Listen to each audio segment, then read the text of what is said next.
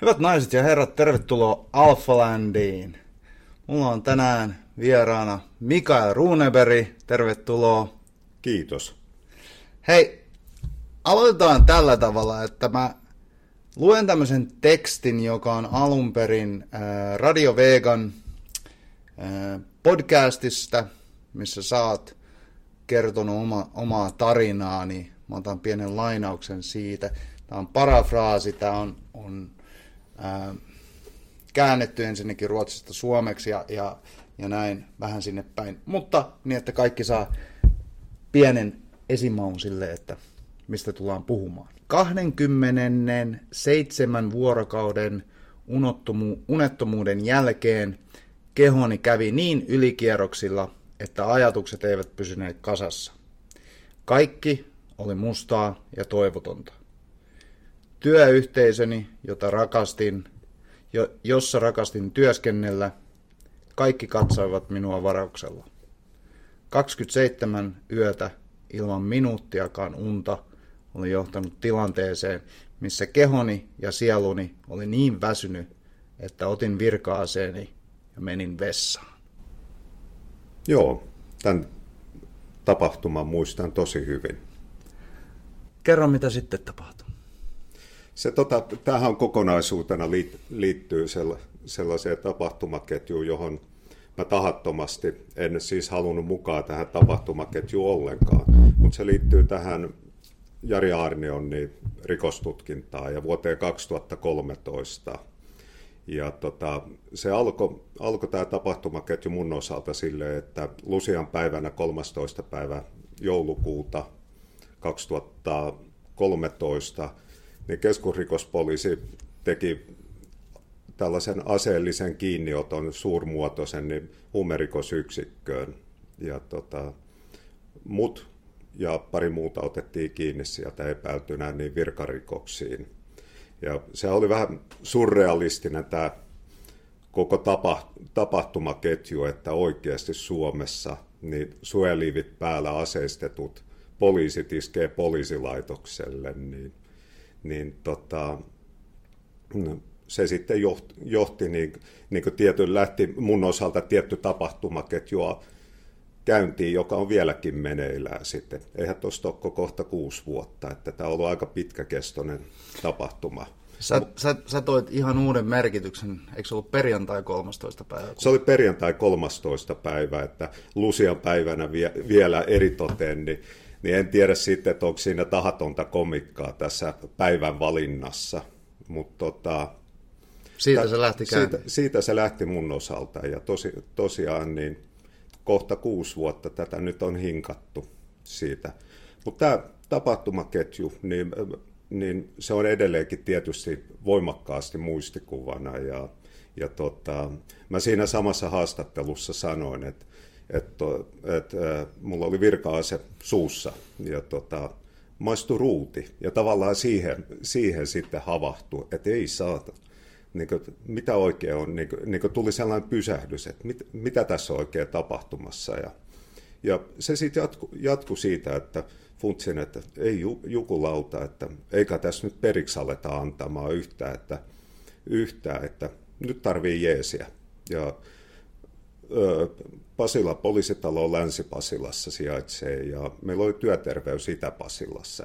Mä kävelin sitten yli, yli sinne siinä, vete, siihen aikaan tupakoin, veteli pari röökiä rauhakselta ja pohdin, että, ei, että nyt ei oikein tiedä, että miten tämä homma lähtee etenemään. Mutta kävin työterveydessä, ilmoittauduin ja sanoin, että tarvii lääkärille nyt heti. Ja, ja lääkäri löytyi heti. Ja sattui vielä olemaan niin kuin, tosi hyvä lääkäri.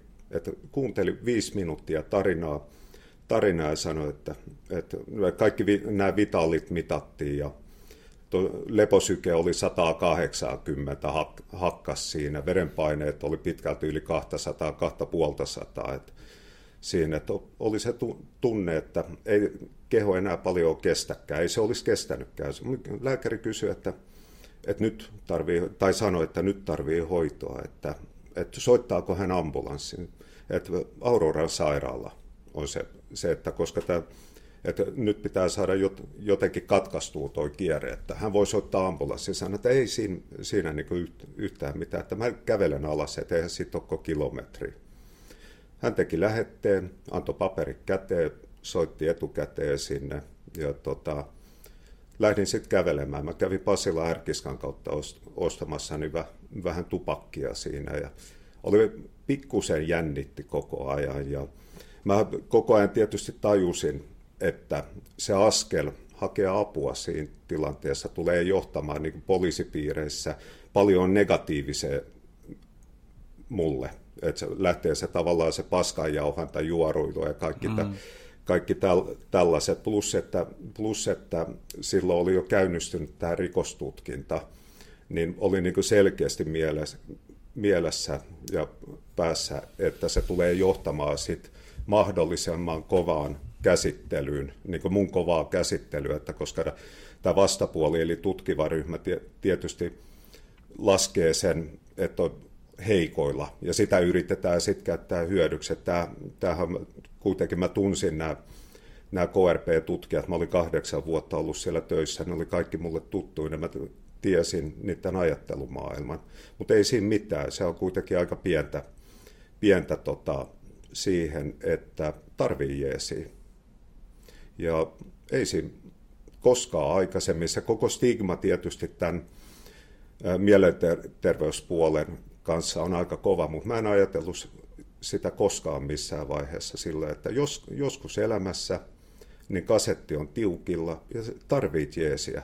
Ja mä sain sen. Nyt jos mennään tuohon, että miksi se kasetti on tiukilla, niin, niin, niin kyllä se on ihan päivän selvää, että 27 yötä kun on nukkumatta mm. minuuttiikaan, niin se rupeaa käymään vähän ylikierroksilla ja sitten kun sun tilanne oli vielä toi, että oli vakavia rikossyytöksiä esitetty sua kohtaan, niin varmasti siinä vähän, vähän kelailee asioita yömyöhään.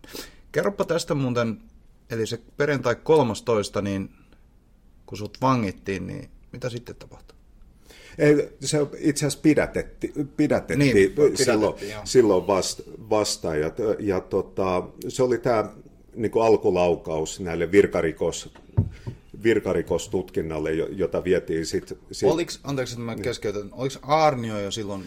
Arnio oli ollut kuukauden jo kopissa silloin, että Arnio otettiin muistaakseni marraskuussa niin kiinni, ja tämä tuli sitten myöhemmin, siitä myöhemmin, niin tämä, tämä oli se se, tota, mistä poliisipiirissä puhutaan, että iso isku Pasila poliisitaloon. Oliko siinä vaiheessa, kun tieto Arnion ää, pidättämisestä niin, niin tuli sulle, niin oliko mitään aavistusta, että myöskin tiettyjä ää, syytöksiä kautta epäilyjä teidän suuntaan tulee, tullaan esittämään? Ei tietenkään. Et kyllä, kyllähän se niin oli ilmiselvä selvää se koko alkutilanne oli, että nyt pyörii iso, iso pyörä siellä ja vauhti on siellä tutkinnan päässä niin kuin ihan uskomaton, että mihin kaikkeen, pysty, niin kuin kaikkeen mitä tahansa pystyi tapahtumaan. Että se nyt oli ilmiselvää, että se oli niin kuin lähtenyt lapasesta se tutkinta jo aikoja sitten. Oltiin lennelty helikoptereilla puoli vuotta ympäri siellä sun täällä ja sellainen niin iso ratas pyörisi siinä, mutta kyllähän nämä, nämä niin, niin kuin nyt tässä vaiheessa, kun hovioikeus on antanut, antanut tuota tuomionsa, niin on ilmiselvää, että, että silloin oltiin aika kaukana totuudesta. Että mie, mielikuvitus ja mielikuvat oli, johti sitä tutkintaa, mutta oli, oli se niin kuin sille, silleen pieni aavistus, että mitä tahansa voi tapahtua, että nyt, nyt ei toi ole hanskassa enää kellään.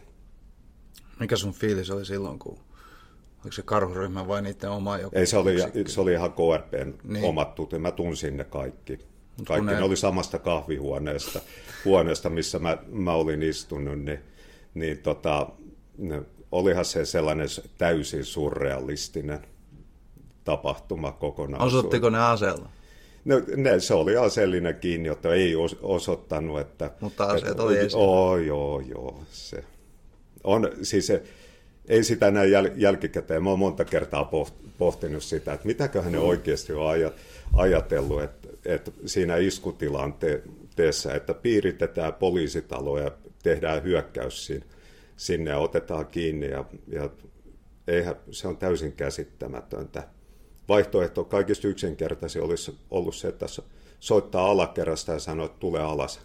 Hmm. Näin. Niinhän se oikeasti olisi pitänyt hoitaa. Joo.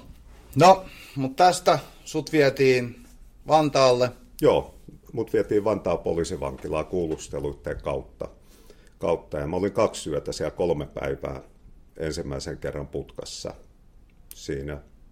Olihan se, olihan se pysäyttävä kokemus, niin toi Tikkurila poliisihotelli, niin on se aika karu paikka siinä. Ja, mutta ei, se, ei siinä se kummalli, kummallisempaa, että mä oon kuitenkin 20 vuotta tehnyt, tehnyt tota, huumeiden kanssa, niin aika monta sataa ihmistä itse vienyt si- siinä, että eihän se tilanne ole heillekään mitenkään mm. Erilainen, mutta tota, oli aika pitkät tunnit, tunnit siinä ja siitä, siitä se niin kuin ihan normikuviolla, että kuviolla, mikä, mikä tässä elämässä, niin kuin tuossa elämässä on, että ollaan kopissa, kunnes kuulustellaan. Ja tästä lähti tämä unettomuus sitten joo, tästä se, hetkestä. Joo, se lähti siitä ekasta yöstä. Niin ekasta yöstä. Se, se ei oikein liity mihin, mihinkään siitä, niin erityiseen tapahtumaan. Että joo, oli kaksi ja puoli vuotta tehnyt joka päivä töitä silleen, ja työntänyt niin pienillä unimäärillä jo pidemmän aikaa, aikaa siitä. Se, ei, siinä ei mitään niin pysty erittelemään, että mikä mm. sen aiheutti, kokonaisuus. Sillä, ja se on aika erikoista, kun alkaa tota, ajatukset pyöriä, ja sä et saa niitä katkaistua, katkaistua ollenkaan. Ei, ne ei ollut sen kummallisempia, analysoi tuota tilannetta ja pohti, mutta se sitten sit ei koskaan pala, palautunut. 27 päivää ei kertaakaan edes minuutiksi unta. Se oli aika kova setti. Mä oon siis kuullut joskus semmoista, että, että 20 päivän unettomuuden jälkeen saattaa nyt olla, heittää nämä numerot jotenkin, mutta tietyn ajan unettomuuden jälkeen niin se rupeaa olemaan jo hengen vaarallista. On, siihen olisi kuollut. Siin, mullakin se tilanne oli, että se ei hirveän pitkä, pitkällä ollut siitä, että tota keho antaa periksi. Et mut pelasti puhtaasti se, että uskomattoman tiukka fysiikka, että mä oon koko elämäni treenannut ja mä olin vielä vetänyt, vetänyt niin tuohon syksyyn viime, edellisestä kesästä niin tosi kova treenin, että fysiikka oli tosi kova. Mm. Ja tota, sydänhän siinä antaa periksi tai, tai sitten saat aivoverenvuodon. Vuodon siinä ne on nämä, jotka tapahtuu tapahtuu tuossa, mutta kova fysiikka pelasti sen. Mä kävin vielä duunissa joka päivä siinä välissä.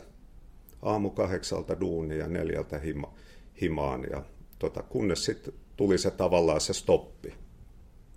Ja siitä lähti sitten käyntiin sellainen, niin kuin mulle ihan erilainen prosessi, josta ikinä ollut tiennyt yhtään mitään. Ja se on niin kuin silleen kuulostaa kornilta jäl- jälkikäteen ja ulkopuolisen korviin kuulostaa, että se oli kuitenkin ihan megamakea aika mulle. Sille. Joo, se siis on, on niin kokemu- kokemuksena, että et, tota, tämähän meni, meni niin kuin, nä, niin kuin yksittäiset tapahtumat, niin se esimerkiksi se vastaanotto, jonka mä sain silloin niin Auroran Enskalla vastaanotossa, niin oli tota, mieshoitaja otti vastaan, tunnin ajan puhutti siitä. Ja se ammattimaisuus, mikä hänestä huoku, teki muun muassa sen sitten, että, että myöhemmin keväällä mä päätin hakea itse sairaanhoitajakoulutukseen.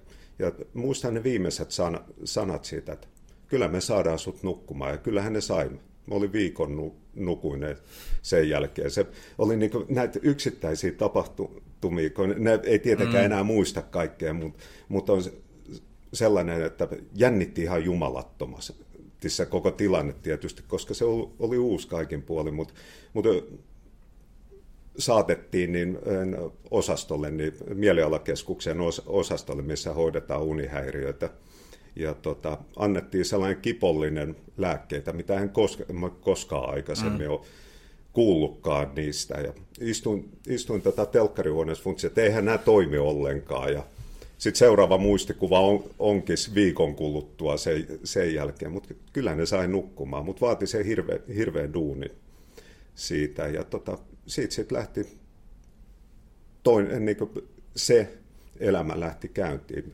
Enhän mä silloin tiennyt, että mihin kaikkeen se johtaa ja mitä muuta vielä tulee mm. onneksi. Eli tässä välissä, sen jälkeen kun sait sen viikonlopun, olit kopissa, sä palasit duuniin, teit normaalia duunia, ja, ja, ja sitten sä päädyit tänne. Aurora, tämän, Auroran, Auroran. Niin, niin, osastohoidolle Auroran sairaalaan. Mm. Ja mitä sitten? Sitten tota, sit, se, mä olin kaksi viikkoa hoidossa siellä ja tuli kotiu... vettä, jo, kotiutuspäivä. Päivä tuli, koitti sit sieltä, sieltä ja tota, se tietysti tutkinta pyöri taustalla, taustalla koko ajan, ajan ja tota, niin tuli kotiutuspäivä ja osaston lääkäri kysyi, sulta, kysyi multa sitten, että no Mikael, että mitkä on sun tulevaisuuden näkymät? Niin mä vastasin sille, että, vastasin sille, että, että varmaan tästä kun menen ulos, niin löydän itteni kopista. Eli mut otetaan kiinni. Sitten se oli, oli että eihän nyt noin voi, voi että ei sua nyt voi, voi tota, kuulustella. Että sanoin, että näin tulee käymään. Että se, se nyt vaan on, on, että tämä peli on käynnissä ja peli menee tietyllä tavalla, tavalla että varmuudella löydän itteni kopista. No, hän kirjoittaa tästä todistuksen, että sua ei saa kuulustella. Sanoit, että kirjoita vaan, mutta ei sitä niin huomioida missään vaiheessa. Ja lähdin kotiin. Sitten tein sellaisen pienen lomareissun siinä välittö, välittömästi. Ajattelin, että, että tarvii, tarvii vähän break, breikkiä. Mä olin sairasloma tietysti mm. silloin, niin kävin, kävin tota viikon lomailemassa, tulin, tulin takaisin Suomeen ja sitten Runeberin päivänä yllättäen viides päivä helmikuuta, niin sitten kutsuttiin kuulustelua ja se oli niinku selkeä, että nyt, nyt sitten lähti niinku isolla vasaralla aletaan hakkaamaan ja, ja niin se oli. oli tota, niin, sillä reissulla sitten sit tutkinnanjohtaja esitti mut vangituksen.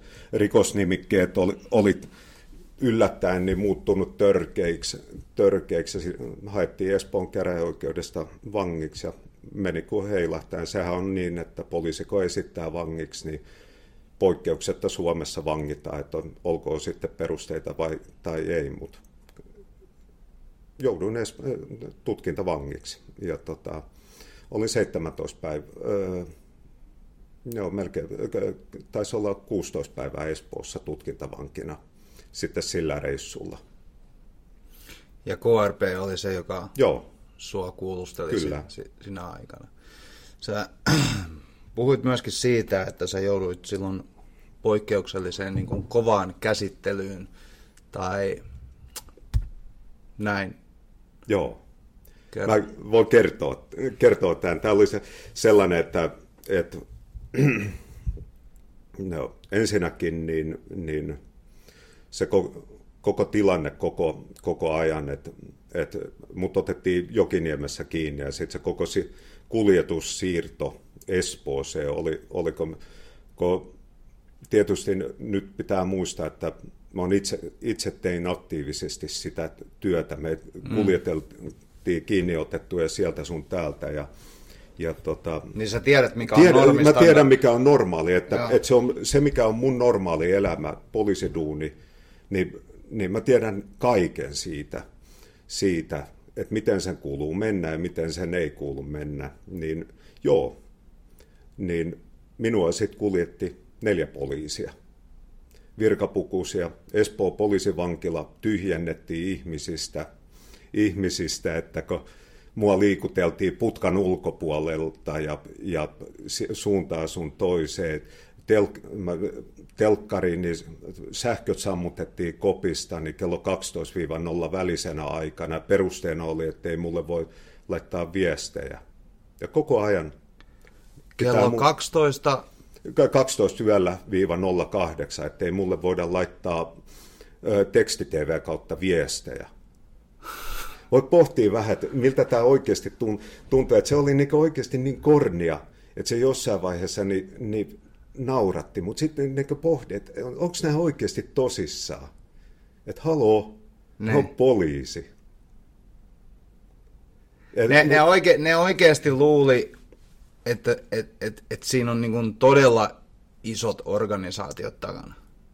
No, Onko Suomessa koskaan edes käynyt semmoista, että joku laittaisi teksti-TVn kautta? On, var, on var, varmaan, mutta sehän on ollut enemmän niin kuin 90-luvun, niin. 90-luvun juttu, että Maikkarin teksti-TV kautta. Ja, ja se on se, mistä, mistä tota, puhutaan siitä, että linnaviestit, että, la, niin. että omaiset lait, laittaa, että tällaista, mutta kuka mulle olisi laittanut viestiä? Nyt pitää niin kuin, koko ajan muistaa mielessä kuitenkin, että ne oli näiden mielikuvia, mielikuvitusta, mitä ne lähti tutkimaan.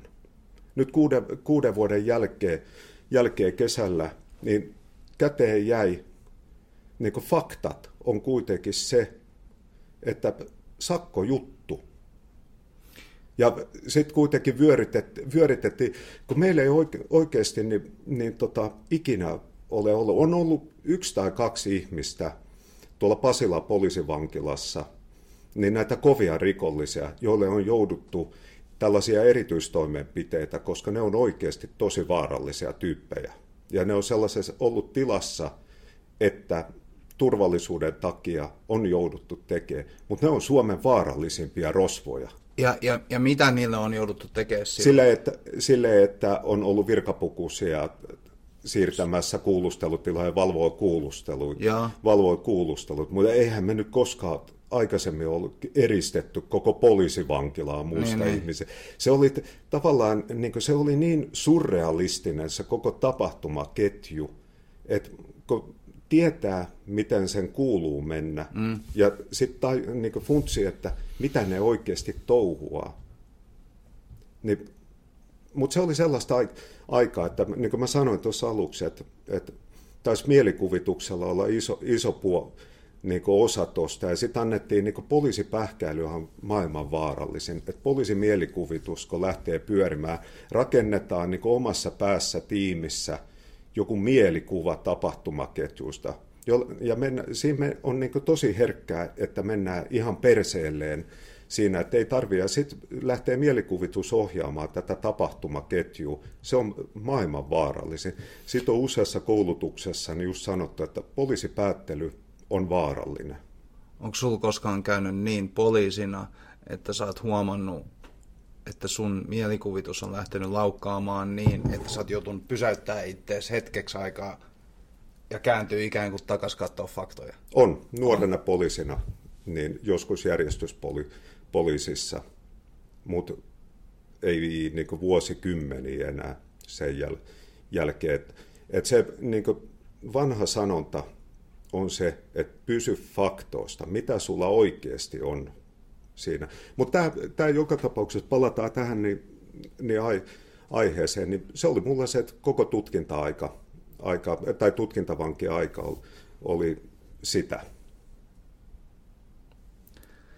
Joo. Eli sulta vietiin ikään kuin kaikki ne, ne, ne normaalit oikeudet, mitä sä esimerkiksi antaisit jollekin sun kuulusteltavalle tai jo, jo, joku, kenet sä oot van, vanginnut. Joo, niin. joo. Tämä oli, niinku, tää oli niinku suoraan vastakohta siihen, mitä mä itse olen toiminut niinku koko urani. Et, mulla on vuodesta 2002 niin sellainen prosentti, että mulle on kaikki, kaikki mun kuulusteltavat on kertonut juttuunsa. Mm. Ja niin kuin, puhtaita kiistoja ei ole yhtään siitä. siitä. Ja se lähtee ihan puhtaasti, puhtaasti siitä. Mä olen tästä, tästä ollut neljä vuotta poliisikoulussa kouluttamassa ja luennoimassa nä, näistä asioista. Et tutkintavanki on sulle alisteisessa asemassa. Ja sun pitää lähtökohdiltaan tajuta se, että ihmisarvo on teissä molemmissa sama. Ja silloin kun, kun ihmi, pakkokeinolaki on se kovin laki, mikä niin kuin, millä voi puuttua ihmisen oikeuksiin. Tämä menee vähän, vähän eettisen puolelle, mm. mutta tämä on tosi tärkeä juttu niin tajuta se, että ihminen eristetään ulkomaailmasta. Tutkinnanjohtaja voi määrätä, että, hän, että sä et saa pitää yhteyttä kehenkään muuhun kuin sun avustajaan. Niin silloin sulta viedään kaikki itsemääräämisoikeus. Ja no putkat, voin sanoa nyt kokemuksen, ne ei ole ihan maailman niin herkullisimpia paik- paikkoja olla. Niin mä itse pyrin tekemään mun kuulusteltaville olot mahdollisimman hyväksi. Sieltä, että olisi nämä fyysiset fasiliteetit mahdollisimman hy- hyvät, että huolto toimii. Ja et, niin kuin tällainenkin yksinkertainen asia, mistä kaikki, jotka on ollut joskus putka, putkassa, tota, tietää, on, että kun se on betoniselli, jos tutkija ei anna sulle telkkaria, radioa, niin sä oot yksin siellä, mm. täysin eristettynä. Ja sehän ei ole hyvä tilanne ollenkaan. Ja nämä on sellaisia, mistä, mistä niin, niin kuin kokemattomat poliisit ja osaamattomat lähtee pelaamaan tällä, tällaisilla niin kuin itsestäänselvyyksillä, että et saa telkkaria, mm. Et ole puhunut juttuus, että et, et saa telkkaria. Päinvastoin, niin mä vannon, että hoidin nämä hommat paremmin kuin kukaan muu. Ihminen, tutkintavanki sai soittaa, pitää yhteyttä omaisiinsa, vaimoonsa tai kehen, niin lähiomaisiin mm. joka kerta niin paljon kuin vain niin pystyy antaa sen. Ei ollut e-, erillisiä tällaisia kerran viikossa, koska eihän se muuta ole pois mitenkään mm. siitä, siitä, että ja tota, mun mielestä näin se kuuluu, se toimii tosi, hy, tosi hyvin, eikä se ole... Ja sä et saanut siis pitää yhteyttä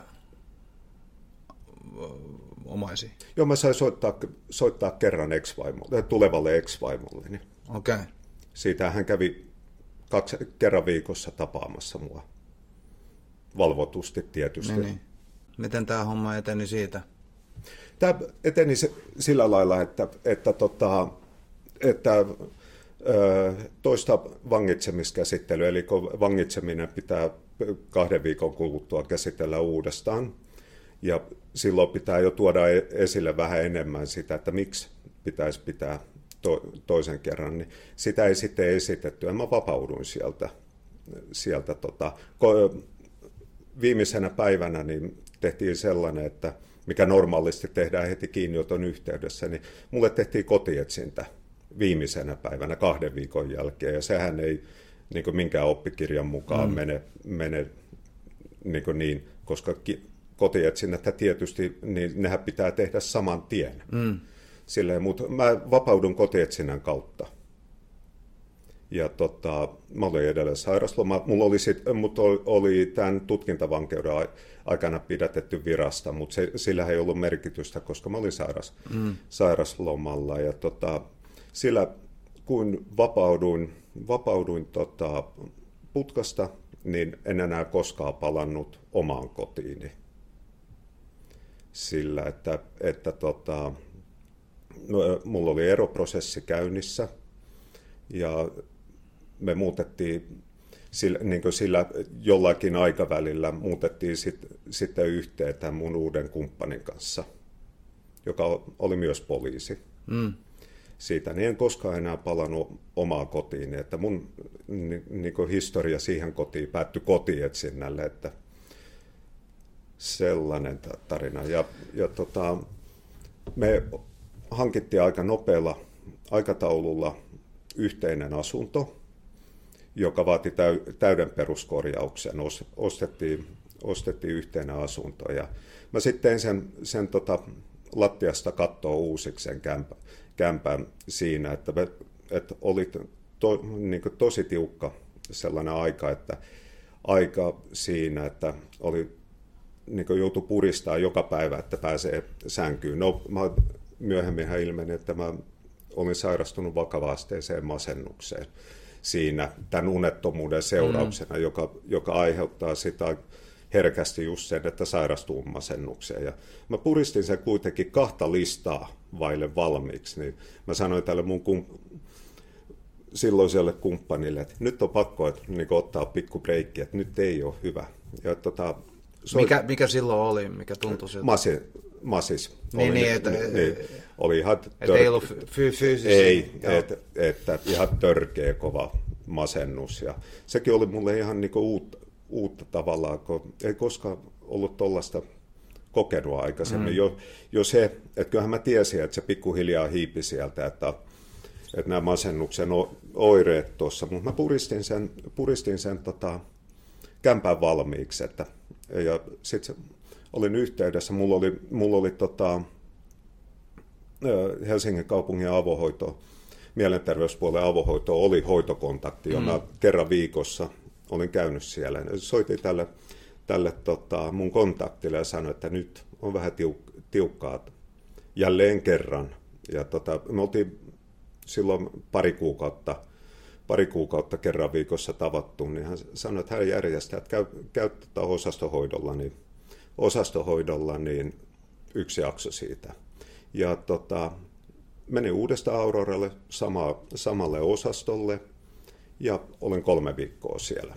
Siinä aika, aikana niin, niin tota, se on se, mistä mä oon jo aikaisemmin puhunut, niin kaikille sanoin, että se oli tosi makea aika. Tavall, tavallaan niin kuin siinä synkkyydessä, siellä oli niin mahtavia juttuja, oli makeita tyyppejä. Ja se tavall, tavallaan sellainen, sellainen, että poliisissa... Makeita tyyppejä. Joo, ää, siis potilaina. Potilaina. Potilaina ja henkilökunnassa tietysti. Mutta se tava, tavallaan se, sellainen kupla, poliisi jää herkästi sellaiseen pollarikuplaan, että ei näe niin maailmaa enää yhtä, niin. yhtään laajemmalta. laajemmalta. Se, sit, ja sitten tavallaan niin tiputetaan ihan toiseen ääri, äärilaitaan, mutta mut se, se, se, se oli sellaisia oikein helmiä, jotka sitten sit niinku, kun asiat johtaa aina to, toiseen, niin mä jossain vaiheessa funtsin sille, että hiffasin, että tämä pollari, pollari tota, uraha alkaa olla siinä, että ei voi olla niin, että sua vedetään lekalla päähän ihan satasella, mm. satasella että se vauhti oli niin hullu koko ajan si, siinä, että tietysti tajusin, että ei, ei voi olla sellaista happy endingiä, endingiä tässä, niin että mun on pakko alkaa niin tekemään jotain. Että mun koko, koko tavallaan se työ minä oli jo niin tuhoutunut siinä, siinä, että jotain on pakko saada, uusi ammatti tai jotain, niin, niin sillä synkimmällä hetkellä tavallaan, että niin funtsi, että ei, jos mä alkaisin tekemään, niin kouluttautuisin sairaanhoitajaksi, että se olisi makea duuni. Ja tota, mä olin kolme viikkoa siellä, kotiudun, kotiudun ja muutama päivä kotiutumisen jälkeen oli pääsykokeet niin tähän sairaanhoito-opiskeluun. Mm. Ja tota, pääsin sisään sinne ja, ja tota, aloitin sitten syksyllä 2014 elokuun lopussa opiskelemaan uutta ammattia. Ja kaikki nämä, nämä sekin oli, niin kuin, se oli sellainen tavallaan lottovoitto, lottovoitto että kun, kun se on monta kymmentä vuotta, että on opiskellut itse, niin aloittaa tavallaan ihan joku uusi juttu, ihan uusia ihmisiä. Kääntää että, uuden, joo, kokon, kokonaan uud, uuden lehden joo, to, elämässä. Joo. Ja se, se on tuollaisessa, että tavallaan, tavallaan, kun se tilanne oli sellainen, sellainen monta vuotta niin prosessi alusta, että ootko myrskyssä, että aallot iskee päälle. Jos sä lähdet taistelemaan vastaan siinä vaiheessa, niin sä hukut, koska mm. aallothan vie sut. Että oli pakko niin kuin, vaan antaa aaltojen viedä, viedä tuossa. Mutta se oli kuitenkin sellainen, niin, niin koko ajan oli tähtää johonkin uuteen ja tuleva, tulevaisuuteen, koska ne tunteet siitä, että oli, mä olin analysoinut sen tilanteen jo aikoja sitten, että oli aika selvillä, että mitä tulee tapahtumaan, miten tämä niin keissi pyör, pyörii, lehdistö rummuttaa niin megalomaanisesti mm. shaisseja pää, päälle siinä, ja siinä on niin kadonnut se, se puhdas fakta jo aikoja sitten, että se menee tietyllä kaavalla. Nämä. Ne oli pakko pitää niin kuin katse koko ajan tiukkaa eteenpäin. Varmasti se menee niin, että kun sairastuu tuolla tavalla tosi tosi syvästi masennukseen, niin, niin, niin se, se ainoa ikään kuin toivo on se, että sä pidät sen fokuksen eteenpäin. Joo. Voisi kuvitella. On. Se tota, mulla missään vaiheessa ei tullut sellaista ajatusta, ajatusta että se olisi niin pysyvä juttu siinä, siinä, että mä en missään vaiheessa pelännyt esimerkiksi merkiksi sitä koko tilannetta, vaikka, vaikka se, se oli niin kuin ennen kokematon mm. itselle, itselle kaikin puolin. Ei, ei mulla ketään tuttava piiristäkään ole, ole kokenut sitä samaa ja, ja tota, se, se oli sellainen niin vahva tunne koko, koko ajan, että tämä on niin jonkin aikaa, tätä, nyt mm. vaan kestetään, että kun se mun kulminaatiopiste oli se, että oli valmis riistämään itseään hengen, niin kaikki sen jälkeen oli parempaa. Mm. Ja se niin aktiivisesti koko ajan teki töitä, vaikka ei voinut hyvin, vaikka oli kaiken maailman asioita, niin se fokus oli koko ajan eteenpäin. Tämä on sellainen, millä mä oon toiminut koko elämäni. Niin aikoinaan, aikoinaan tota kilpapyöräilijänä, niin, niin kun mä halusin kilpapyöräilijäksi, vaikka fysiik- niin pyöräilijät ei ole kaksi metriä pitki, pitkiä ikinä, mm. niin mä tein kaiken sen eteen. Se ei tarkoita, ar, tarkoita mitään muuta kuin, että sä sitoudut ja niin kuin sulla on tavoite, sä chiigaat eteenpäin ja teet sen eteen kaiken tarvittavan. Niin tämä oli niin sama filosofia siinä. Et mähän, niin, mä en siinä vaiheessa vielä tiennyt, että tämä oli vasta alkusoittoa. Koko, niin kuin, sit lähti vasta oikeasti Sit ne niin elämän se... isot asiat. Joo, tähän mä olinkin, tai tulossa tähän asiaan, että kun sä puhuit näistä aalloista, että aalto toisensa jälkeen oli hakannut sua päähän, niin tämä kovin ja isoin aalto tuli vasta tämän jälkeen. Eli syksyllä 2014, niin sun silloinen puoliso, niin hänellä todettiin rintasyöpä. Joo. Se, tota, me oltiin asuttu kolme kuukautta yhdessä ja, ja tota, yhtenä iltana – ennen nukkumaan menoa, niin tämä mun avo, avopuoliso kysyi multa, että Mibi, joka oli mun poliisikutsuma nimi, tuus kokeilee, että hänellä on joku patti kainalossa. Ja se tunne, kun mä kuulin sen, oli, että ei saatana. Mm. Että tota, ei kaita. Ja oli. Se oli sen pahimman mukaan. Eli hänellä todettiin, se meni tosi nopeasti, että kaksi päivää patin löytymisen jälkeen niin todettiin rintasyöpä. Ja se sitten myöhemmin osoittautui siihen, että se oli levinnyt ja levinnyttä rintasyöpää ei pystytä hoitaa edelleen.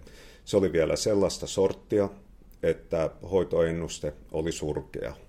Että alle 9, tai tota, yli 90 prosenttia kyseisen niin rintasyövän sairastaneista kuolee ennen kolmea vuotta diagnoosista.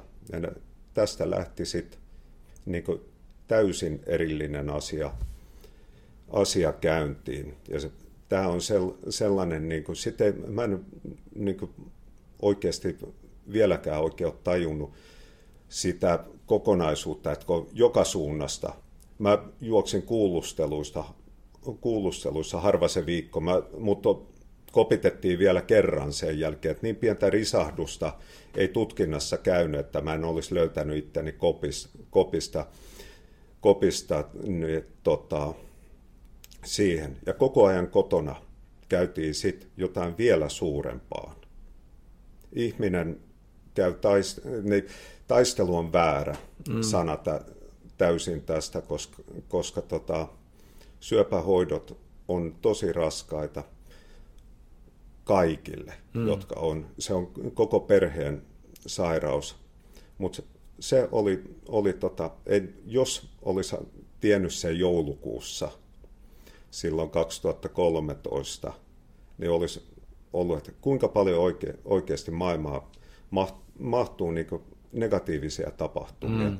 Ja sitä ei, niin kuin, se antoi sitten perspektiivin taas omille pienille ongelmille. Nehän muuttu heti, että tämä on ihan toissijainen juttu siinä, että ne kaikki, niin kaikki tällaiset, että sinulle rakas ihminen pelkää kuolemaa yöllä, siitä ei halua kuolla. Mm.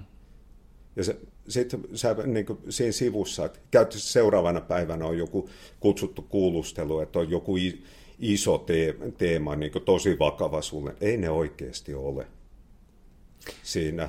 Että mullahan koko ajan, niin kuin se mikä mun, mulla teki ton jutun niin omasta puolesta niin hel, helpoksi, ei mulla ole oikeasti ollut, koska mä oon te, koko ajan tiennyt, mitä olen tehnyt, mitä en ole, en ole, ole tehnyt. Mm. Et mulla ei ollut sellaista missään vaiheessa tarvinnut pelätä, että jos se ja se selviää. Ei ollut sellaista. Niin on helppoa men, mennä siitä, että joo, kysy, poliisi saa kuulustelussa kysyä mitä vaan, mutta ei siellä ole. Mä edelle, edelleenkin, mä oon aina sano, sanonut siitä, siitä niin kuin alusta lähtien sanonut, että, että se mitä mä joskus, joskus on pollarina tehnyt, niin pienillä sakoilla pystyy kuittaamaan sen. Mutta niin se helpotti sitä tilannetta, mutta sitten ei kukaan ole valmistu, valmistautunut siihen, että niin kuin syöp, syöpädiagnoosi ja sitten niin nämä kaikki syöpähoidot, ne on tosi tiu, mm. tiukkoja Joo. siinä. Hmm. No tämä kumminkin johti siihen, että sun puoliso sitten menehtyi tähän syöpään. Joo. Kauan, tai en mä tiedä, että onko se väliä, että kauan, kauan siinä meni, mutta ilmeisesti aika nopeasti se. Kolme ja puoli vuotta. Kolme ja puoli Joo. vuotta. Se, se tota, sehän syöpä etenee tietyllä, tietyllä tavalla ja se oli hyviä hetkiä, paljon mm. hyviä hetkiä, mutta oli paljon hu- huonojakin niitä huonoja hetkiä. Mutta me pyrittiin koko ajan elämään mahdollisimman normaal, normaalia perheelämää, elämää, niin hänellä oli tai on pieni poika, mm.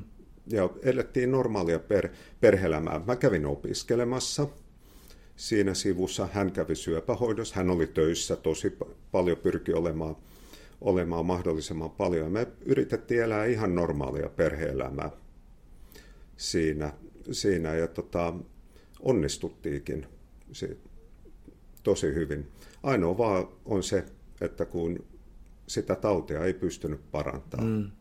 Ja tota, se, tämä koko loppu, vaikka sen tietää alusta lähtien, että sitä ei pysty parantaa ja se johtuu, johtaa kuolemaan, niin se, sen, niin sen ymmärtämisessä, sit, kun se tulee se hetki, että ihminen menehtyy, niin meni tosi tosi kauan. Et mulla, mulla kesti varmaan yli vuoden, että tavallaan tuli ne, ne tunteet, tunteet tota, pintaan, mitä mitkä olisi, niin mä en tiedä miksi kesti, kesti niin kauan. Se ajoittui siihen, niin aikoihin siihen, että hovioikeuskäsittely oli men, meneillään niin tässä mun rikosasiassa.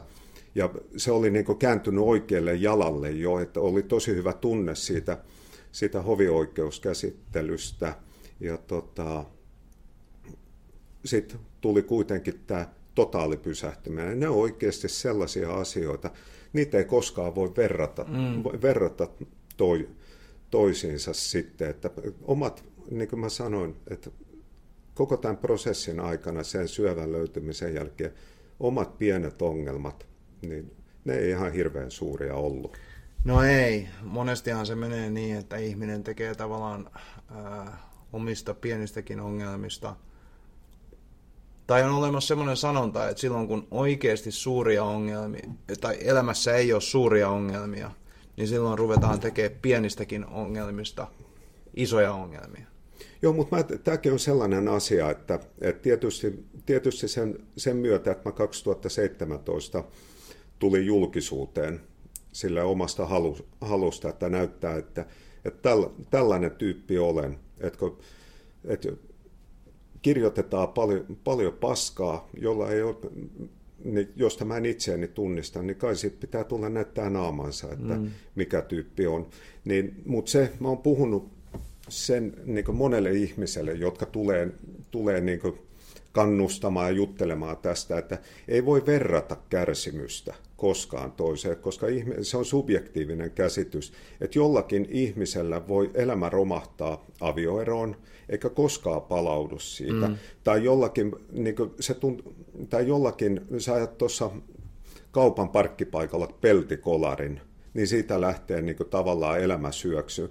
Niitä ei koskaan voi verrata toi, toisiinsa. Et se on täysin niin kuin, sun omassa päässä mm. ja sydämessä nämä, nämä tunteet, että joo, mä oon monta kertaa kanssa tästä sanonut, että en mä tätä toivoisi kellekään, niin kuin samaa, samaa tätä rumpaa kellekään, mutta kyllä mä oon niin sata varma siitä, että tuntemasta, mun tuntemista ihmisistä, niin valitettavasti mä oon se, joka on kestänyt tämän kaikista parha, parhaiten. Mm. En mä tätä olisi halunnut ja missään nimessä en haluaisi tätä jatkaa, mutta tiukilla on ollut, mutta tästä jää henkiin.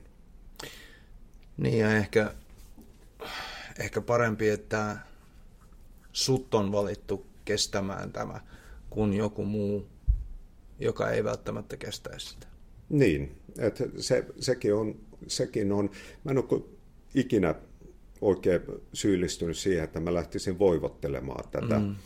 tätä tilannetta. Ja, ja tota, on, maailmassa on paljon kovia kohtaloita. Että ei, ei tässä mitään. Että mä sanon koko ajan, on sanonut kaikille ja sanon sen nyt, että huomenna on se tärkein päivä. Mm. Tänään mä, niillä päätöksillä, mitä mä tänään teen, mä voin vaikuttaa huomiseen päivään. Ja tota, ei, niin. Näin se, näin se on, ja se on ollut niin koko, koko ajan, ajan niin kirkkaana mie, mielessä, että, että niin tämä on, päättyy joskus. Ja jos tämä nyt kestää X määrän ai, mm. aikaa. Mutta jonain päivänä se päättyy. Päättyy. Ja... Jos mennään takaisin tuohon Arnion keissiin, niin sä sait ensiksi tuomion käräjäoikeudesta, eikö vaan? Joo, mä sain Suomen ennätyksen virkarikoksista. Kolme ja puoli vuotta ehdotonta, ei määrätty vangittavaksi, joka on siis poikkeuksellinen, poikkeuksellista. Et yleensä jos saa yli kahden vuoden tuomion käräoikeudessa määrätään heti vangittavaksi. Ja sehän, se tuomio oli täysin pähkähullu. Siinä ei ollut päätä eikä häntää. Ja silloin, anteeksi, niin. taas keskeytän, mutta, mutta sä sait tuomion mistä? törkeistä virkarikoksista, muistaakseni viid, viidestä kappale. Ja mitkä nämä oli? Ne, ne oli, tota, ne oli tähän anonymisaattoriin liittyvää kolme, kolme tapahtumaa.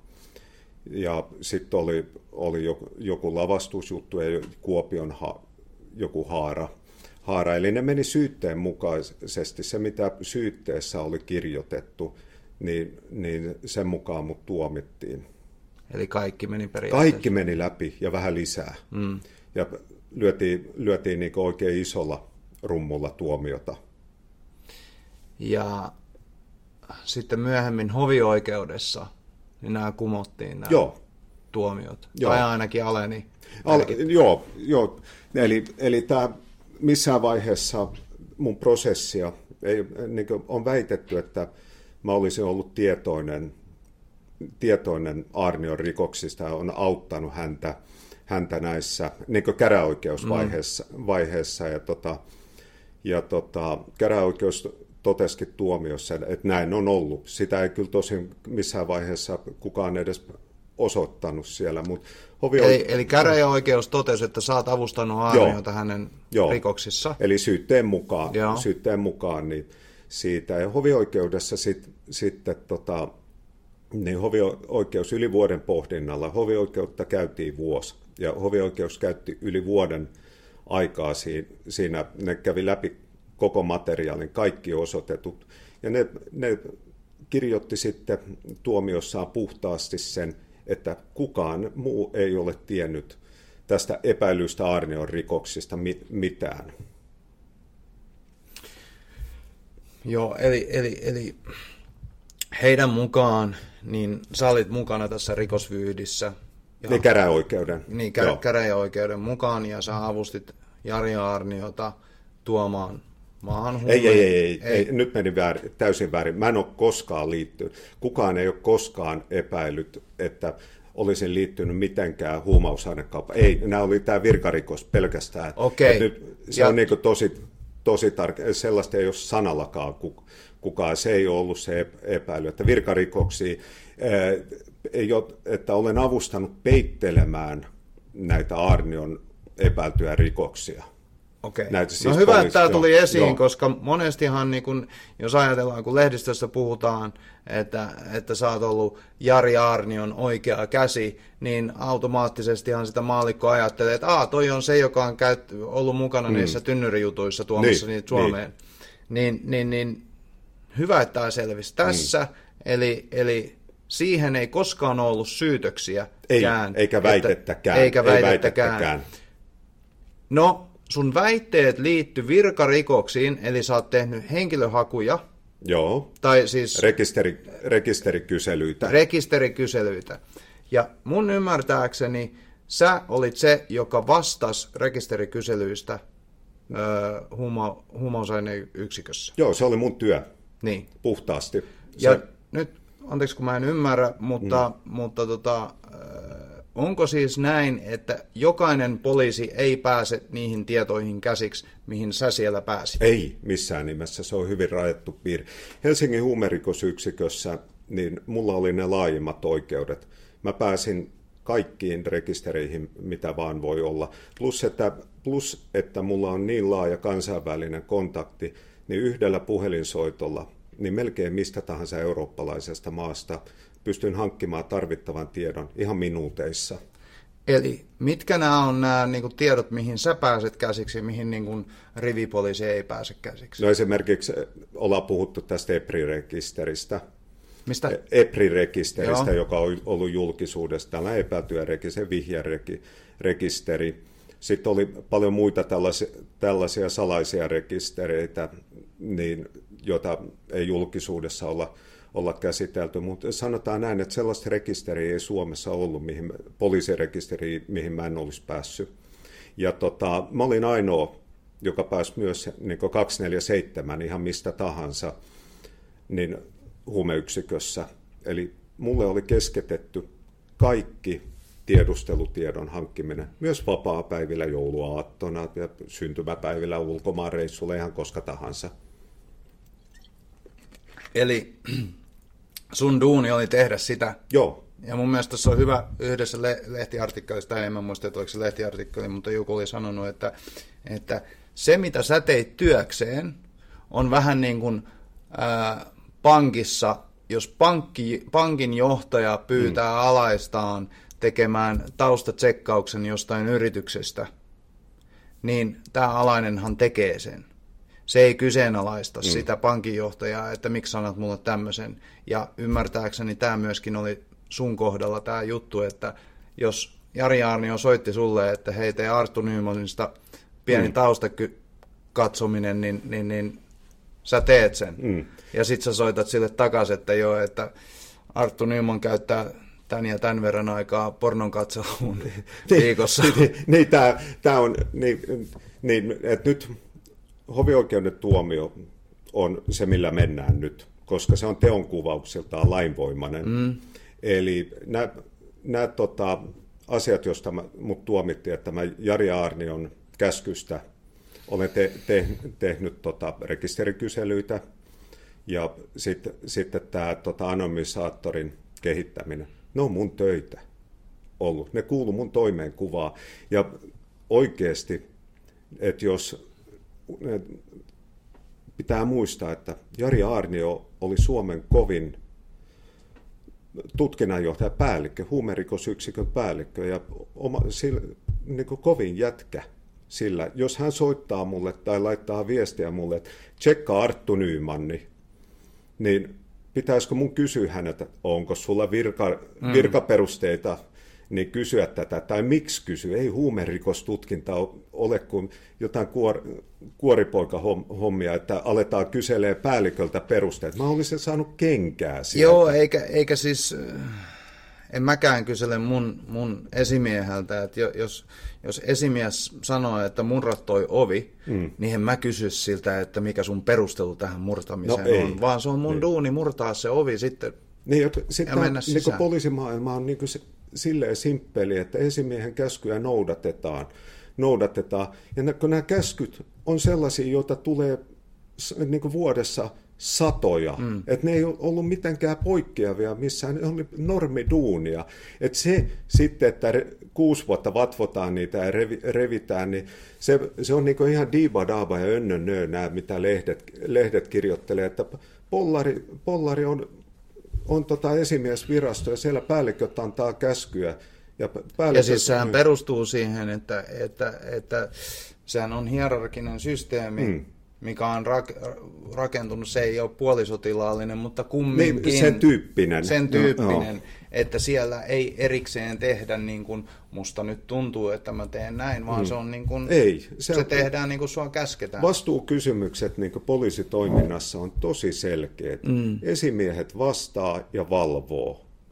Ja nyt, nyt niin kuin jäl, jälkikäteen, se, nämä, nämä on vähän niin kuin sellaisia, jokainen poliisi, joka on joutunut käyttämään virka-asetta työssään, niin tietää, että miltä se tuntuu, kun niitä sitten vuosikaudet perataan sen sekunnin murtoosan päätöksen, että sä ammuit jotakin niin kuin vaarallista kohdetta, niin se sitten perataan jossain oikeusasteessa – ja kyseenalaistetaan se päätös sille. Ne on sekunnin murtoa osa päätöksiä, mutta poliisi on kuitenkin se meidän yhteiskunnassa, jonka tehtävä on torjua se niitä. Niin, se kuuluu poliisin tehtävään. Mm. Et se, se, että niin prosessit on pitkiä, niin ne on raastavia näille tyypeille, tyypeille jotka on tehnyt silloin parhaan kykynsä ja mm. koulutuksensa mukaan sen päätöksen. Ja musta tuntuu, niin nyt tietysti jälkikäteen ymmärtää vielä paremmin, että jos kahta kolmea vuotta käy, käydään ennen kuin ne päätökset tu, tulee, että ne on pitkiä aikoja. No, Siitä, todella... että ihminen tekee duuniansa.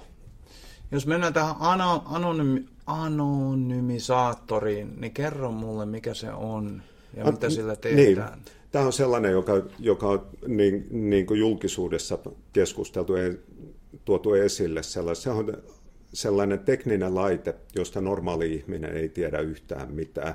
Mutta tiedustelumaailmassa niin, niin, niin tämä on ollut yleisesti käytössä jo yli kymmenen vuotta sitten niin ulkomailla.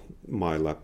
Eli tämä on sellainen ö, laite, joka suojaa tiedottajatoimintaa. Eli, eli kuin jos sinä ja minä viestitellään, soitellaan keskenämme, niin sehän on reaaliaikaisesti haettavissa ja jälkikäteen haettavissa, että, että Arttu ja Mikael soittelee keskenään. Mm. Ja tiedottajatoiminnassa niin se tota, vaitiolo ja salaus. Tiedottajatoiminta on poliisin salaisinta toimintaa. Mä oon tehnyt sitä koko urani ja se on maailmalla hyvin suojattua toimintaa. Me Suomessa oli aika amatöörimäistä, amatöörimäistä tämä tiedottajatoiminta, niin kuin tämä tiedottajatoiminnan suojaaminen. Niin mun tehtävä oli suojata tiedottajatoimintaa niin, että jos sä olisit mun poliisin tiedottaja, niin pyritään suojelemaan, että se ei tule kellen, kellekään tietoon se, että sä oot tiedottaja, koska se aiheuttaa sulle hengenvaaran. Mm. Ja meillä on tosi paljon Suomessakin näitä tapauksia, että missä joku ihminen epäilää vasikaksi, niin se on ammuttu, tapettu. Mm. Ja tämä, tämä on se, mihin pitää poliisin, se on poliisin vastuulla suojella sitä. Niitä anonymis, anonymisaattori on laite, jolla katkaistaan se tavallaan se suora yhteys, että ei ole enää haittaa, kukaan ei pysty niin, kukaan ei pysty sanoa, että mä olen soittanut sulle, mm. vaan se kiertää sen niin, niin laitteen kautta ja se katkaisee sen yhteyden. Se on tosi simppeli laite, mutta se suojelee sua kaikelta pahalta. Mm. Näin. Ja, se, se ja tämä oli se, mistä sä sait tämän laitteen testaamisesta, sä sait sitten Joo. Tuomion. Ja, siis mä sain niin tähän laitteen, että kun tämä, tämä on, toimii kuin puhelinkoe, niin, niin sen, tota, sen tota, testaaminen oikeassa elämässä niin vaatii, että se näkyy niin tel, televalvontalupina se se, että miten se niin toimii, että mm. toimiiko se laite, katkaiseeko se sun ja mun välisen yhteyden ihan oikeasti, mm. oikeasti. Niin si, siinä yhteydessä niin, tota, niin hovioikeus katsoo, että on väärin perusteen haettu, haettu tota, televalvontaluvat kolme kertaa tämän laitteen testaamiseen siitä, mutta ne katso myös siinä, että sillä ei ole pyritty aiheuttaa kenellekään mitään vahinkoa, vaan se on ollut poliisin testitoimintaa, joka siis kuuluu mun tehtävi, tehtäviin. Että yksi tehtävä oli se, se että, että mä tota, seurantalaitteita esimerk, esimerkiksi niin selvitin, että toimiiko ne kunnolla ja sitten kehitin niitä yhdessä tota, meidän laitetuottajan kanssa. Et se oli, on osa, joka on ollut mun duunia. Mm. Sille kehittää tiedottajatoiminnan teknistä suojausta, joka Suomessa on ollut lapsen siihen aika ihan lapsen kengissä. Entä, nämä oli siis nämä asiat, Joo. nämä kaksi asiaa, mistä sait? Ne, nämä kaksi, rekisterikyselyt ja sitten anonymisaattorin testaaminen. Tuliko mistään muusta? Ei. Ei. Kaikki muut syytteet hylättiin kaikilta osin. Ja tota, tässä muutenkin, muutenkin mut tuomittiin 60 päiväsakkoa, joka katsottiin kär, kärsityksi jo, ja asianajakulut, mutta määrättiin käräjäoikeudessa maksamaan omat asianajokuluni, kuluni, että se, siellä annettiin niin maksimaalinen, niin paljon kuin ikinä pystyy antaa, mutta hovioikeus määräsi valtion maksettavaksi senkin. Joo, ja se ei varmaan mikään pikkusumma ole. No se yli 200 000 mm. pitkälti plus korot, että se olisi tehnyt sen, sen asia, niin kuin, kun on kyse tällaisesta niin megalomaanisesta keissistä, niin ne asianajakulut on ihan uskomattoman suuret. Vaikka mun, mm. niin kuin, mun suurimmat kustannukset tuli puhtaasti sellaisista, että 95 prosenttia kaikista mun kuulusteluista ja kuulemisista oikeus liittyy täysin Jari Arnio. Mm. Ei liity, mun, joka ei liittynyt niin, rikokseen joka, joka, Ja sitten mun oma kokonaisuus on ollut niin mikroskooppisemmin, mm. mutta tässä haluttiin, tässä ajettiin niin voimakkaalla julkisuuskampanjalla, joka, joka nyt myöhemmin sit, sit niitä, niin toimittajat on itse kertonut, että ne, ne on koordinoinut tämän julkisuuskampanjan tutkinnan kautta, joka on oikeasti eettisesti vähän huono juttu, niin haettiin sellaista megalomaanista paskavyöryä siihen, niin siinä, niin kuin mä olisin koko ajan sanonut, että siinä herkästi hukkuu ne faktat. Mm. Entä sä sait kumminkin kenkää äh, Helsingin rikospoliisista, äh, anteeksi, Helsingin poliisilaitokselta. poliisilaitokselta. Niin mi, mitkä oli ne perustelut sille? Ne perusteluna, perusteluna käyte, käytettiin niin, niin tota, sitä, että mä olen epäluotettava. Joo, sen ja työnantaja katsoi, että mä olen epäluotettava ja et jotkut näistä asioista, mitä sä et puhunut oikeudessa, niin ne... Ei, se, ei, se oli yksi osa, mutta siinä, ne kahta eri perustetta, että olen epäluotettava, koska olen käräoikeu, käräoikeudelle antanut vääriä tietoja. No, no mitkä nämä väärät tiedot? Ne, ne oli ne, televal, niin nämä anonymi, anonymisaattorin.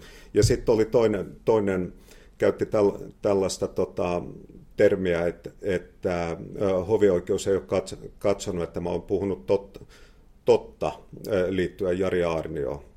Mutta näkin on, tämähän oli sellaista osa suurta, suurta poliisiteatteri. Sehän on ilmiselvää, se on niin kuin alusta lähtien ollut, että jos kuusi vuotta sä olet tavallaan niin kuin poliisin niin kuin rosvopoliisin silmissä ja sua kengitään oikein niin kuin urakalla, urakalla päähän, niin vaikka hovioikeus sitten tuomiossaan katso kokonaisarvostelun mukaisesti, että ei ole perusteita viraltapanolta, niin Helsingin laitoshan sitten antoi kenkää. Ja sillä ei niin suurta, nehän teki sen vielä silleen suureleisesti, suureleisesti, että ne odotti, että mä olin vuosilomalla ulkomailla, ja ne antoi sitten lehdistön kautta ja lehdistötiedotteena sen tota, tiedoksi, tiedoksi sitten. Varmisti sen, että en pääse kommentoimaan sitä ju, mitenkään, mitenkään siihen, ja näinhän ei koskaan aikaisemmin ole No nyt sulla on tässä mahdollisuus no. kommentoida, niin mitä sä kommentoisit näitä kenkiä? Sano, sanon, että mä oon sanonut sen muutenkin, että aina pitää löytää jostain työntekijästä tota, syyllinen. Eiköhän se ole niin, että vastuuhenkilöt niin istuu Helsingin hovioikeudessa, kun käsitellään tätä valvonta-asiaa jossain vaiheessa sitten. Että siellähän on, on syytteessä poliisin ylijohto ja Helsingin poliisilaitoksen ylijohto siitä, että tiedottajatoimintaa ei ole mitenkään val- valvottu. Nehän tosin palas poliisihallituksen päätöksellä niin kuin se käräoikeuden vapauttavan tuomion jälkeen niin, niin seuraavana aamuna duuniin. Ja nythän me on, meillä on tilanne se, että kukaan ei ole valvonut ketään. Ja sehän ei oikeasti ole niin. Poliisin toimintaa pitää valvoa. Ja tota, jos annetaan paljon, paljon tätä valtuuksia, niin jonkun pitää niitä valvoa. Ja tähän on niin, niin oikeasti ihan surkuhupaina tilanne, niin kuin missä maassa me oikeasti eletään, että kirjoitetaan, että olisi pitänyt valvoa, kukaan ei ole valvonut ja kukaan ei oikeastaan tiennyt enää, että mitä piti tehdä, mutta se nyt on sel- selvä, että ylijohto tai Helsingin poliisilaitoksen johto, hän ei ole valvonut. Niin, ja jos ajatellaan näin, että tämä on niinku by- byrokratian luvattu maa, Byroslavia, niin jos me ajatellaan sitä, että, että, että jokainen lippulappu täytetään, jos sä haluat alkoholiluvat tai jos sä, jos sä haluat laittaa terassin pystyyn sun, sun kapakkas ulkopuolelle, mutta sitten löytyykin tämmöinen, että kukaan ei ole valvonut hmm. tämmöistä no, toimintaa? Mä oon ollut vähän kriittinen tuossa julkisuudessa, nyt kun kesäkuussa poliisi sai oikeuden tähän verkkotiedusteluun, niin siihen rakennettiin sellainen, sellainen valvontaviranomainen sivuun, jonka tehtäviin kuuluu. Mä luin sen lain tosi tarkkaan ja nämä toime, toimenkuvat siitä. Se on, tilanne on ihan sama kuin joskus aikoinaan, kun poliisi sai tele, telekuunteluoikeudet niin ne on poliisin salaisia pakkokeinoja, että nyt vaan on se tilanne niin kuin tämän verkkotiedustelun kautta on niin, että oikeasti kukaan ei tule sitä valvomaan, mitä siellä tehdään. Ja se tilanne on, on vähän niin, niin kuin huono siinä, että meillä on kaksi suurta ongelmaa tässä mun mielestä tässä, tässä poliisin valvonnassa. On se, että meillä on täysin poikkeuksellinen tämä tilanne, että Suome, niin kuin muihin Euroopan maihin, että poliisi tutkii poliisin rikoksia. Että jos, jos mä poliisina teen rikoksen, niin sitten sit ehkä mun kaveri tuolla Vantaalla tutkii sen. Mm. Ja siihen väliin on laitettu tämä valtakunnan syyttäjävirasto, ni, ni, joka johtaa poliisirikostutkintaa. Ja tämä systeemi on huono se mahdollistaa, mahdollistaa sellaiset sumplimiset, jotka ei kuulu, kuulu niin länsimaisiin yhteiskuntaan ollenkaan, koska nythän tämä tilanne niin mun osalta, mä käytän omat juttua, niin tuossa tota, esimerkkinä siinä, että ne tyypit, jotka johti tutkintaa mua vastaan, päätti, mitä mulle tehdään, on mun vanhoja duunikavereita. Ja voit funtsia vaan, että jos tai kuin siellä oli hieman vanhoja kaunoja, että käännetään, muuttaako se sen objektiivisuuden, että pystyykö ne puolueettomasti käsittelemään mun asioita.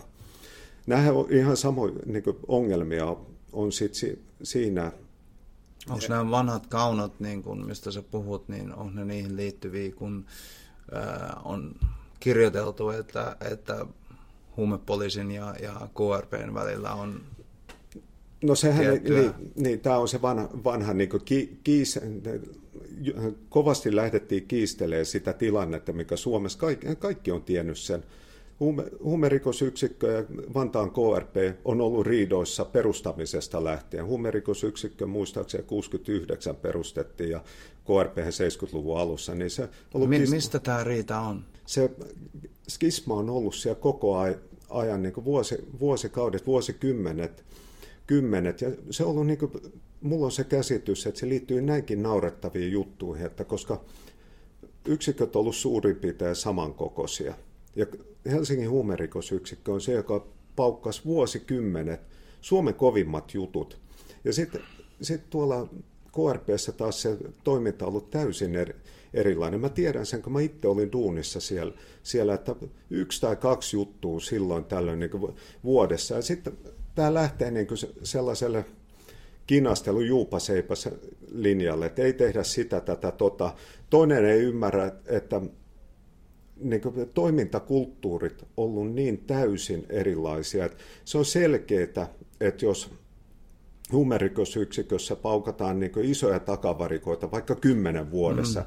ja toisessa paikassa saadaan, niin, niin kuin mä oon puhunut, että vuonna 2006 0,6 grammaa amfetamiinia takavarikkoon isolla poni, niin se on niin kuin oikeasti, se on, ei niin saa olla. Ja mulla tota... Se on yhden lauantai-illan niin, verran no, se, se on niin kuin mä sanoin, että aina sanonut, että kova pirinisti, niin se hukkaisi sen mieluummin kuin vetäisi. Kyllä. Et, mutta tällaisia, että mulla se, niin nämä skis, omat skismat lähti siihen, että kun mä en ole koskaan oikein ollut se perseen nuolentaa taipuvainen. Ja, ja mä silloin jo aikoinaan KRPssä mä pyrin välttää, välttää näitä yhteisiä tapahtumia. Mä kutsuin niistä, niitä tota, taputetaan toisiamme selkää ja puhutaan kuinka kovia jätkiä, jätkiä ollaan. Ja se oikeasti on, on niin, että puhtaasti niin mun ajattelumaailmani niin tulokset ratkaisee. Ja sitten jos sä tänään teet törkeä hyvän jutun, huomenna se on historiaa mm. jo kohti uutta.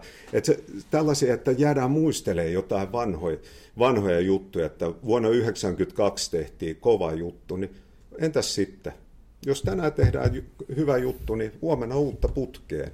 Se on se, sellainen, ja, ja tota, mä niin kuin, olen naureskellut, naureskellut monta kertaa niin mun asianajajalle, joka loppulausunnossa hovioikeudessa sanoi, että Runeberg on ehkä hieman kulmikas luonteeltaan, luonteeltaan niin että joo, mutta mä oon idealisti tuossa tapauksessa, että maailma on täynnä, täynnä tällaisia itsensä kehuja, että tulokset on ne, jotka ratkaisee ja tuloksia vaaditaan urheilussa kaikessa – törkeän kovaa duunia. Meidät on niin kuin poliisissa oltiin pestattu tekee duunia, ei istu kahvihuoneessa mm. huoneessa tällaisia. Mä oon ihmisenä sellainen, että ei hir- hirveästi niin kumartele suuntaa tai toiseen. Että jos joku homma on perseellään, niin siitä voi sanoa. Tietysti, tietysti näin iän myötä on oppinut sanomaan sen ihan vähän pehmeämmin, että, mutta näin, tä, tällaista, sit, niin tällaiset pikkujutut, kun sulla on valta tehdä toiselle, mitä sä haluat, ilman että kukaan rajoittaa sua, niin ne, ne sitten johti siihen, että tuli runtua ja tuli ihan törkeä lu, lujaa. Mutta mut tämä on se, mihin olen sata varma, että mun tulevaisuus, tulevaisuuden suunnitelmat tulee keskittymään siihen, että Suomessa päästäisiin länsi-eurooppalaiselle tasolle, että poliisirikostutkintaa hoitaa niin kuin Ruotsissa esimerkiksi täysin ulkopuolinen viranomainen, joka ei ole kytköksissä mihinkään poliisitoimintaa tai syyttäjätoimintaa, koska mä väitän, että poliisitoiminta Suomessa kestää ulkopuolisen tarkastelun. Meillä on törkeän hyviä pollareita du- duunissa tuolla. Ja miksi rakentaa joka, joku sisäsiittoinen systeemi, missä kaverit tutkii kavereita. Mm. Ei me tarvita sellaista. Ja se, se on, se, se on niin kuin, tai toiseen. Niin. Joo, mä y- ymmärrän kyllä, mitä sä tarkoitat. No, sua potkittiin, sua hakattiin, näin 2013 eteenpäin. Mutta sulla oli myöskin tosi mahtavia vuosia poliisissa. Sä olit ymmärtääkseni todella hyvä poliisi. Mä luen ää, Tom Pakkaleenin kirjoittaman jutun. Ystäväni Mikael Runeberg on erityislaatuinen taistelija.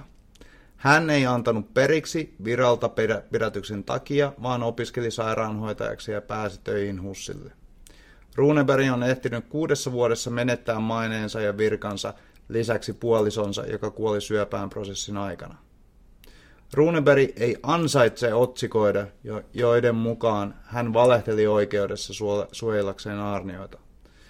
Tiedän, ettei hän, ää, tiedän, ettei hän ollut läheinen Arnion kanssa, vaan joutui tämän takia pahoihin edellä kuvattuihin ongelmiin.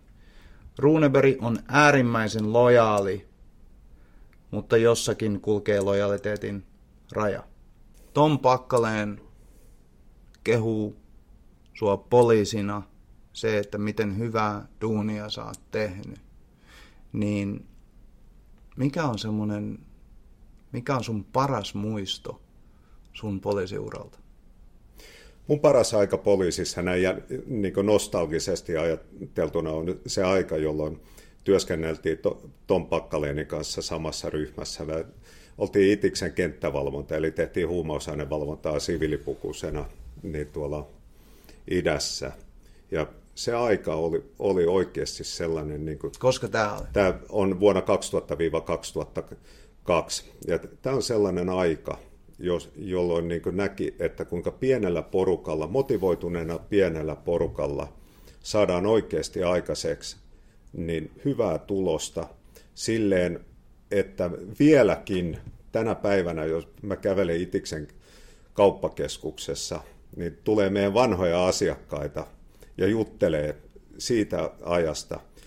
Se oli vauhdikas aika. Me tehtiin törkeen kova tulos. Et sen jälkeen, kun Tom Pakkaleen tuli meidän ryhmään, niin me selvitettiin isoja kulta, kulta tota, varkauksia. Me tehtiin isoja takavarikkoja ja sellainen herkkä hetki oli, että, oli, että kun oltiin tultu meidän alueen rosvoja tosi tutuksi oli, niin oli Kivikossa yhtenä heinäkuisena iltapäivänä, niin me otettiin kiinni, oltiin seurattu satamasta, niin kun maahan tuli, tuli tota yksi virolainen mieshenkilö, jonka epäiltiin tuovan kokaiinia, kokaiinia tuonne Itä-Helsinkiin, ja me otettiin kiinni se tota, Kivikossa kerrostalokämpän, tai kerrostalo pihalla, ja tota, näiden tämän tyypin kaverit, kelle, kelle se kama oli menossa, seisoi parvekkeella ja näki kiinniotoa ja sitten ne seisoi hu, kuorossa huus siellä, että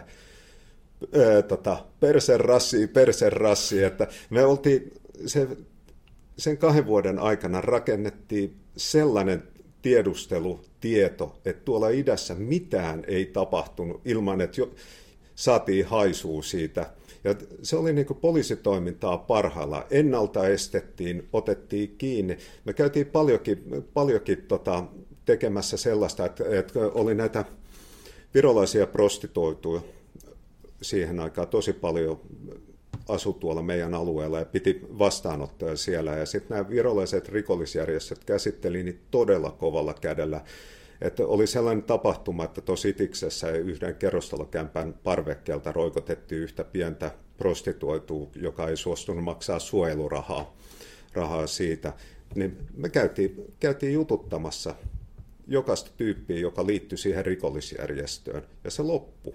Ja tämä on niin mun, mun mielestä sellainen, sellainen niin osoitus, että miten hyvä, hyvällä tiedolla ja motivoituneella porukalla saadaan paljon hyvää aikaiseksi siitä.